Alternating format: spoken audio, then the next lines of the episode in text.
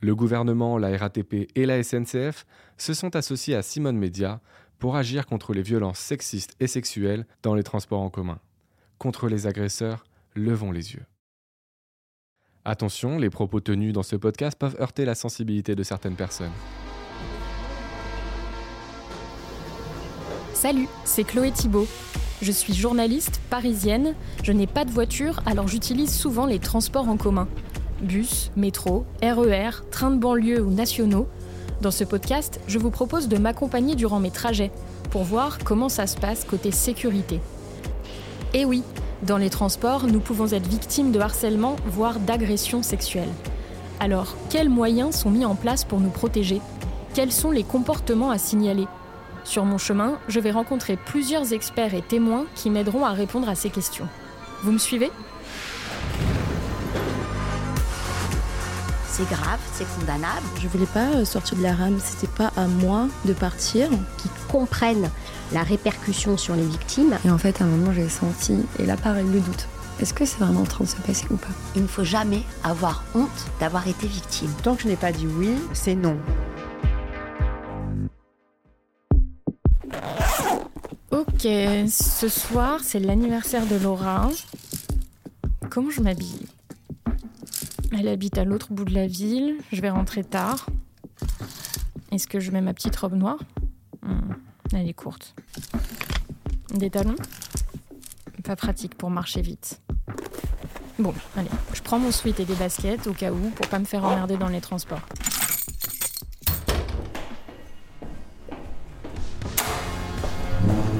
En France, quatre-vingt-sept pour cent des femmes ont déjà été victimes de harcèlement sexiste et sexuel dans les transports publics, selon la Fédération nationale des associations d'usagers des transports. Bien sûr, ça n'arrive pas tout le temps. La majorité de mes trajets se passe bien. Mais ces comportements ne doivent pas être banalisés, minimisés ou tolérés. Ces sifflements, ces petits bruits avec la bouche, ces questions qui me mettent si mal à l'aise, selon vous, c'est condamnable juridiquement ou pas ? Je vais demander à Maître May Vogelhut, avocate pénaliste au Barreau de Paris, de nous expliquer. Suivre, siffler, aborder de manière désobligeante, avoir des remarques à caractère sexiste ou sexuel, ça a toujours été hors la loi. Ça a toujours été ce qu'on appelle une contravention. Mais il y a eu un changement notable depuis le premier avril deux mille vingt-trois, c'est que désormais, quand tous ces faits ont lieu dans les transports, ça devient des délits, avec une sanction beaucoup plus élevée que ce qu'elle était auparavant. À savoir qu'aujourd'hui, ce sont des délits punis d'une peine d'amende de trois mille sept cent cinquante euros et qui sont poursuivis devant non plus le tribunal de police, mais le tribunal correctionnel, qui est beaucoup plus impressionnant. Et alors, pour qu'on comprenne bien, qu'est-ce qu'un outrage sexiste et qu'est-ce qu'un outrage sexuel ? Alors, l'outrage, déjà, de manière générale, c'est porter atteinte à l'honneur ou à la considération d'une personne. Il est sexiste quand la remarque va être, par exemple, euh, « Ah, les meufs sont bonnes » ou, ou euh, hum, « Qu'est-ce que tu es, euh, qu'est-ce que t'es aguichante », et cetera. Et il va être à caractère sexuel quand ça va être, je vais être très vulgaire, mais c'est ce qu'on entend tous les jours, euh, « Tu suces salope » ou « Je te baiserai bien ». C'est très vulgaire, mais malheureusement, c'est ce qu'on entend tous les jours dans les transports. Et quand est-ce qu'on bascule dans le harcèlement sexiste ou sexuel ? Alors, le harcèlement sexuel, à la différence de l'outrage, il a un caractère répété. L'outrage, il a un caractère instantané. C'est-à-dire que vous vous prenez la remarque en pleine face. Et très souvent, il est proféré par une personne qu'on ne connaît pas. En tant que victime, il ne faut jamais avoir honte d'avoir été victime. Parce que très souvent, quand on vous agresse, il y a ce sentiment de honte qui, qui, qui nous submerge et qui ne devrait pas avoir lieu. Non, la peur doit changer de camp.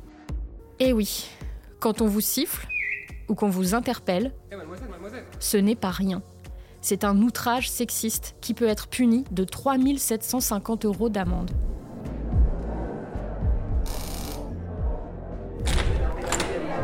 Eh, hey, salut toi, ça va ? Ça va, mais il y a des mecs qui viennent de me prendre la tête là dans les transports. Mais non ! Non mais laisse tomber, ça peut être une vraie galère le métro le soir. Le fait d'avoir un subway shirt, c'est-à-dire un haut large à mettre par-dessus notre tenue pour aller dehors, c'est compréhensible. Mais ce n'est pas aux victimes d'adapter leur comportement. Heureusement, les acteurs des transports se mobilisent de plus en plus pour que nous n'ayons plus à adopter des conduites d'évitement. Et ça, c'est super important.